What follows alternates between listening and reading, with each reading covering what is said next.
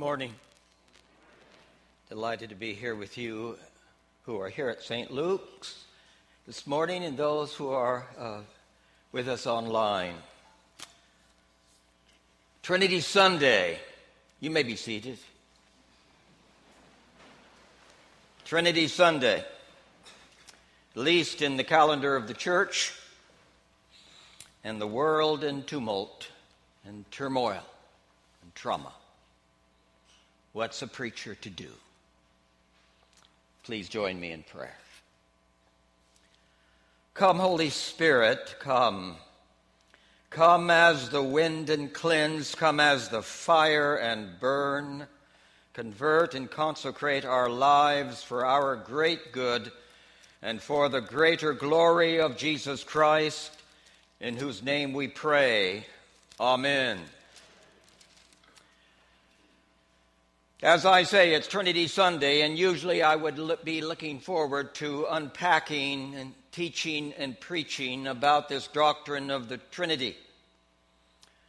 But I suppose in the world as it is today, at least in this present environment of COVID pandemic around the world, three months in a quarantine, restlessness on the streets, cries for social justice, the country and the world having seen a nine minute video that has unnerved and angered and brought fear. Followed by protests, vandalism,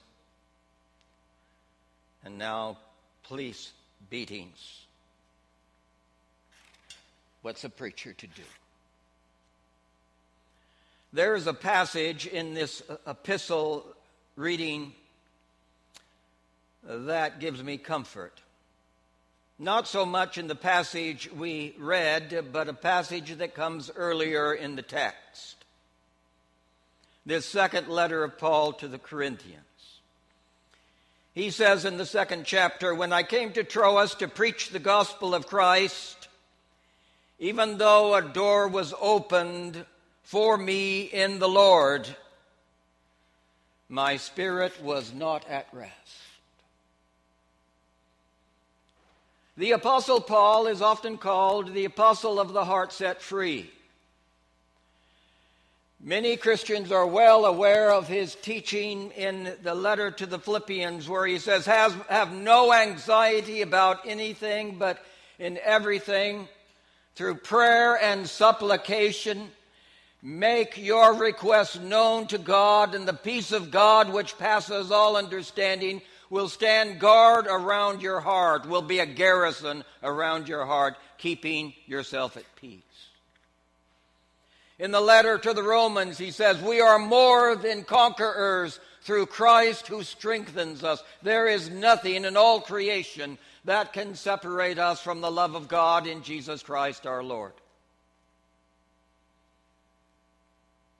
But here, in this second letter of Paul to the Corinthians, a letter filled with discord his own sense of struggle with these people that are his congregation, if you will.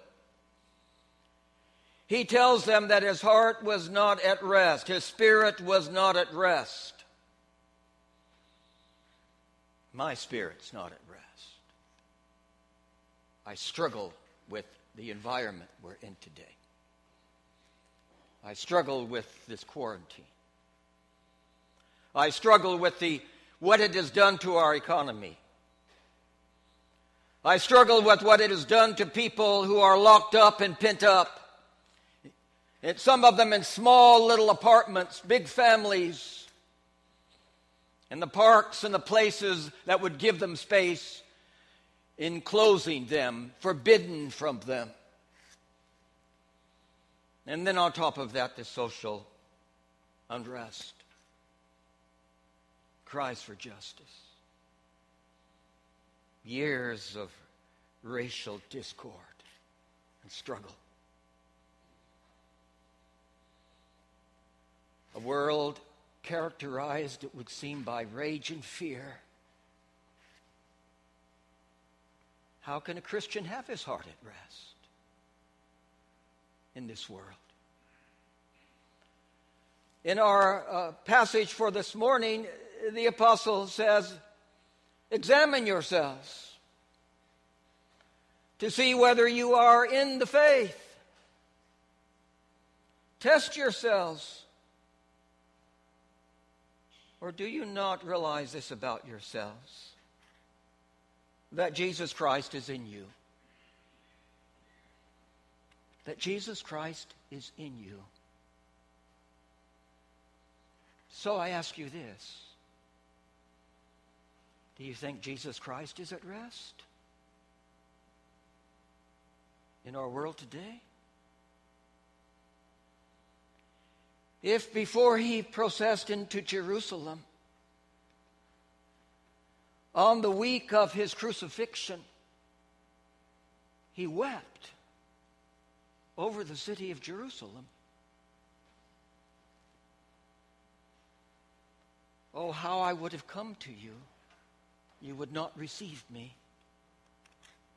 Would have gathered you like a hen gathers her chicks under her wings, and you would not. So if Jesus Christ is in me, I suppose I should be struggling. Because I cannot help but believe he grieves for our world.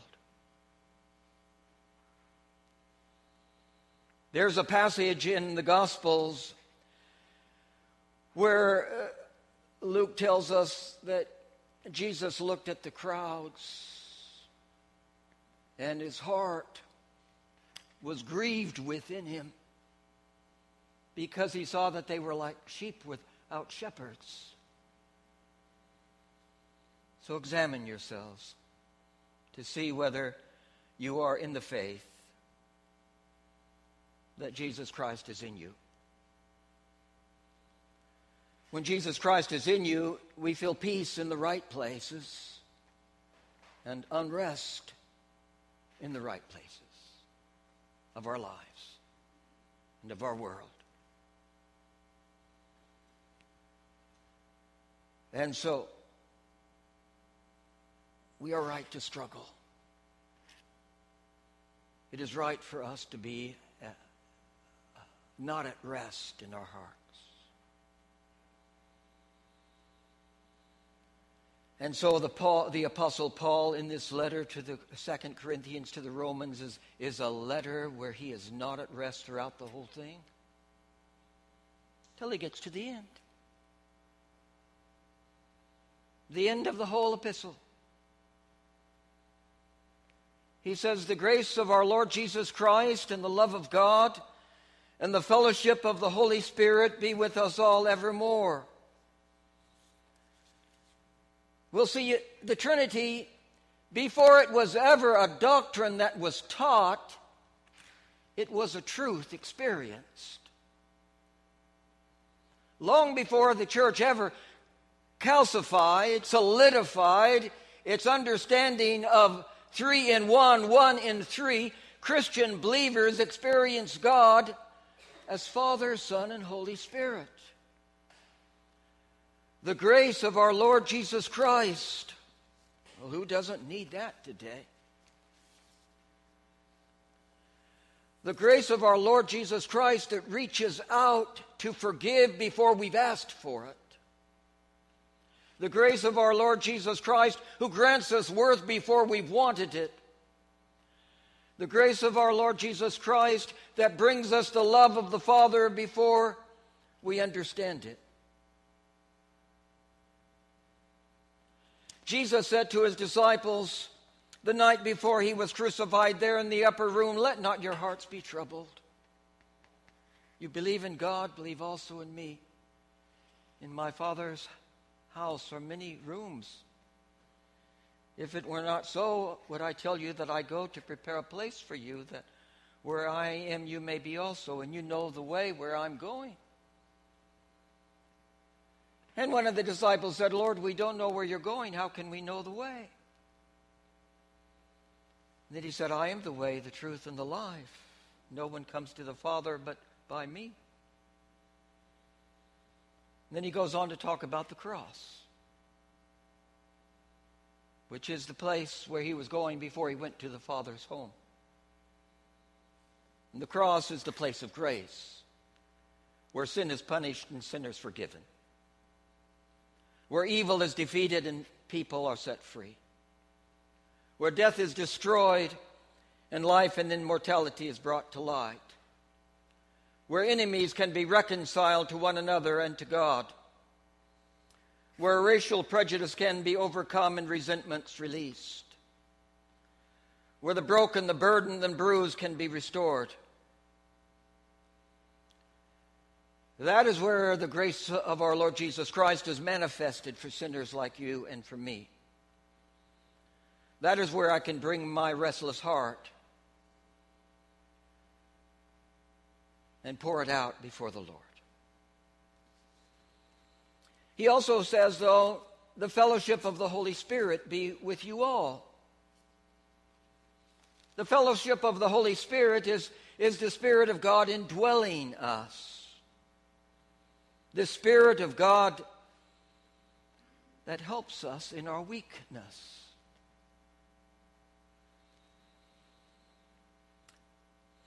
Paul, in this letter to the Romans, says, For the creation has been subject to futility.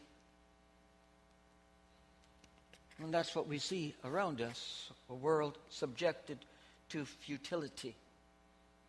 And that the creation itself will eventually be set free from its bondage to corruption and obtain the freedom of the glory of the children of God. For we know that the whole creation has been groaning together in the pains of childbirth until now. And not only the creation, but we ourselves, we who have the first fruits of the Spirit, groan inwardly. You see, the Apostle Paul looks out on the world and he sees that it is groaning it is groaning for freedom, for deliverance from bondage, from corruption. And then he says, and we ourselves, who are Christians, in the midst of this, how can we not be caught up in it? And we're yearning for our freedom as well. And then Paul says, likewise, the Spirit helps us in our weakness. For we do not know what to pray for as we ought. But the Spirit Himself intercedes for us with groanings too deep for words. That's a strange comfort to me. For me to consider that the Spirit of God is groaning within me with sighs and groans too deep for words. Because I realize that some of that unrest is not just Mark Lawrence. Some of that inner turmoil might be Jesus Christ living within me. Some of the, the pain, the angst, the struggle is actually the Spirit of God praying through me and with me and drawing me into that great intercession that Jesus Christ is making for the world. For he lives to make intercession for us. And how can the believer, if Christ is in him or her, not look about the world all around us and say, I ought not to be unconcerned. I ought to be grieved if the Spirit of God is grieved. He groans with, with groanings too deep for words, for he who searches the hearts and knows what is the mind of the Spirit, because the Spirit intercedes for the saints according to the will of God. So here we have the Trinity at work, if you will. Jesus Christ, who indwells us. I am the vine, you are the branches. Abide in me and I in you. The branch cannot bear fruit unless it abides in the vine, neither can you unless you abide in me. So he's in me and I'm in, I'm in him. He's in you and you're in him. And Jesus looks out on the world and grieves and intercedes. And he's not left us to do this stuff, intercession and this work and this struggle alone, for he sent the Holy Spirit to indwell in us. And he is interceding. And who's he interceding to? It is God the Father who he's interceding to. The Father who waits for you and me to come before him. You know, we have a, a world where so many, so many young men and young women have never had a father in their lives. They've grown up in a fatherless world.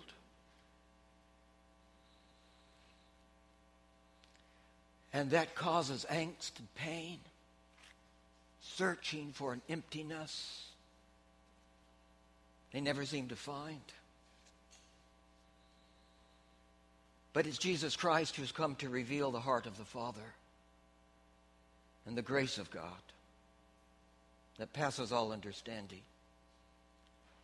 Philip Yancey, in his book, What's So Amazing About Grace, tells the story of a teenager in Traverse City, Michigan, who thinks her parents are all too, all too old fashioned.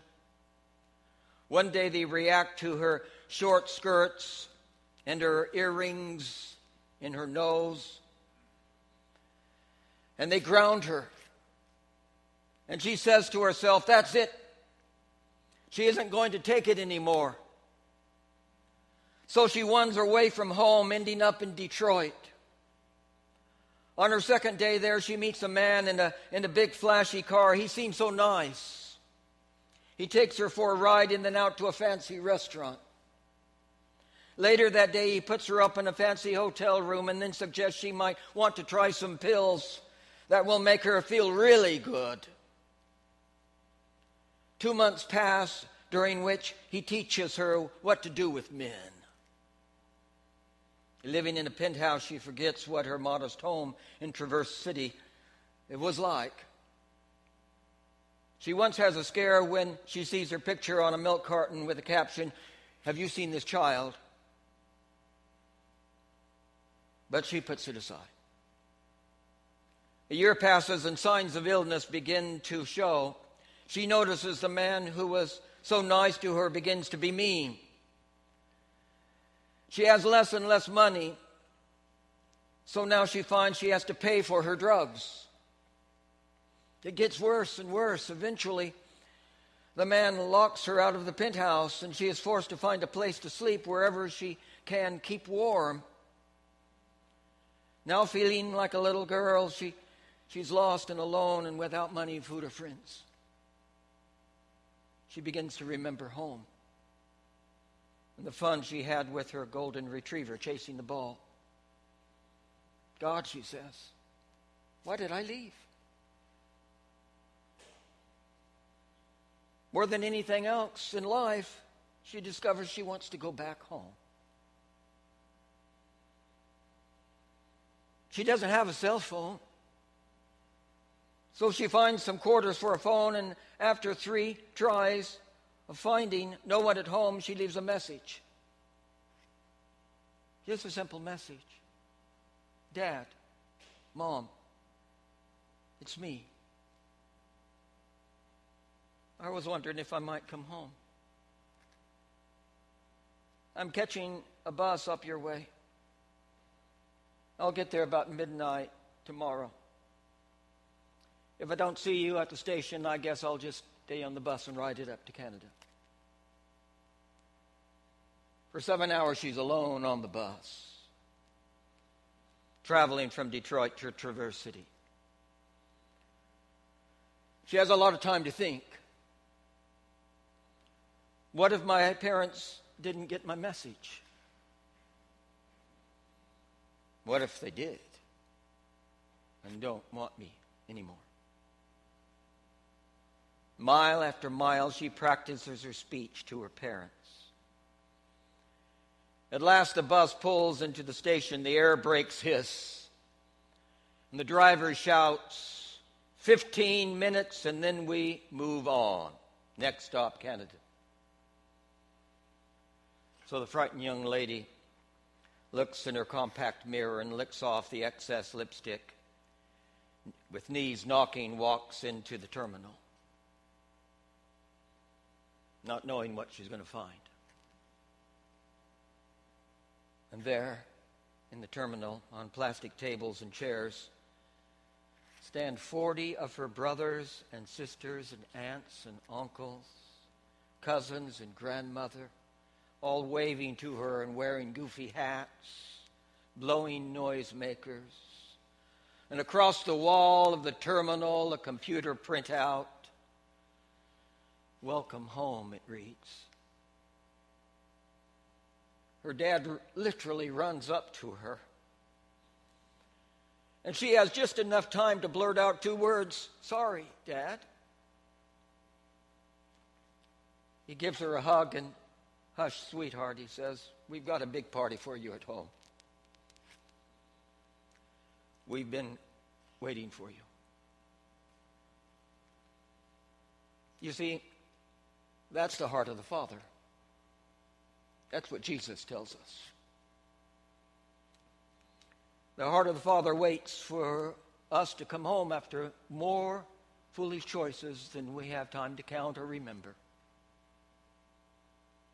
You see, the grace of our Lord Jesus Christ is about declaring that to the world.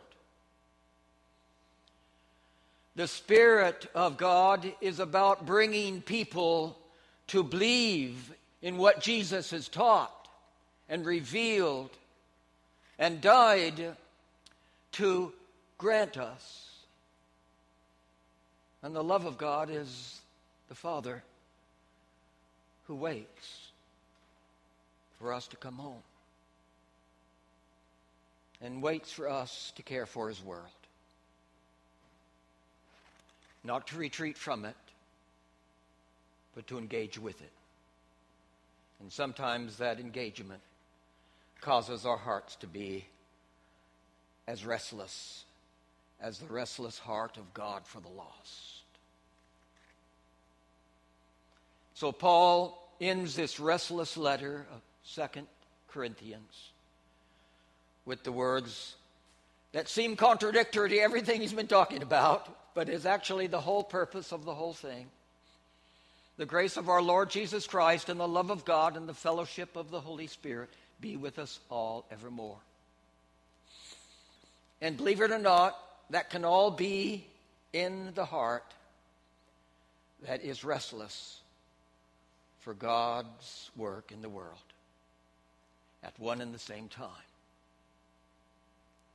Come unto me, all ye that travail and are heavy laden, and I, says Jesus, shall refresh you in the Holy Spirit and the love of the Father.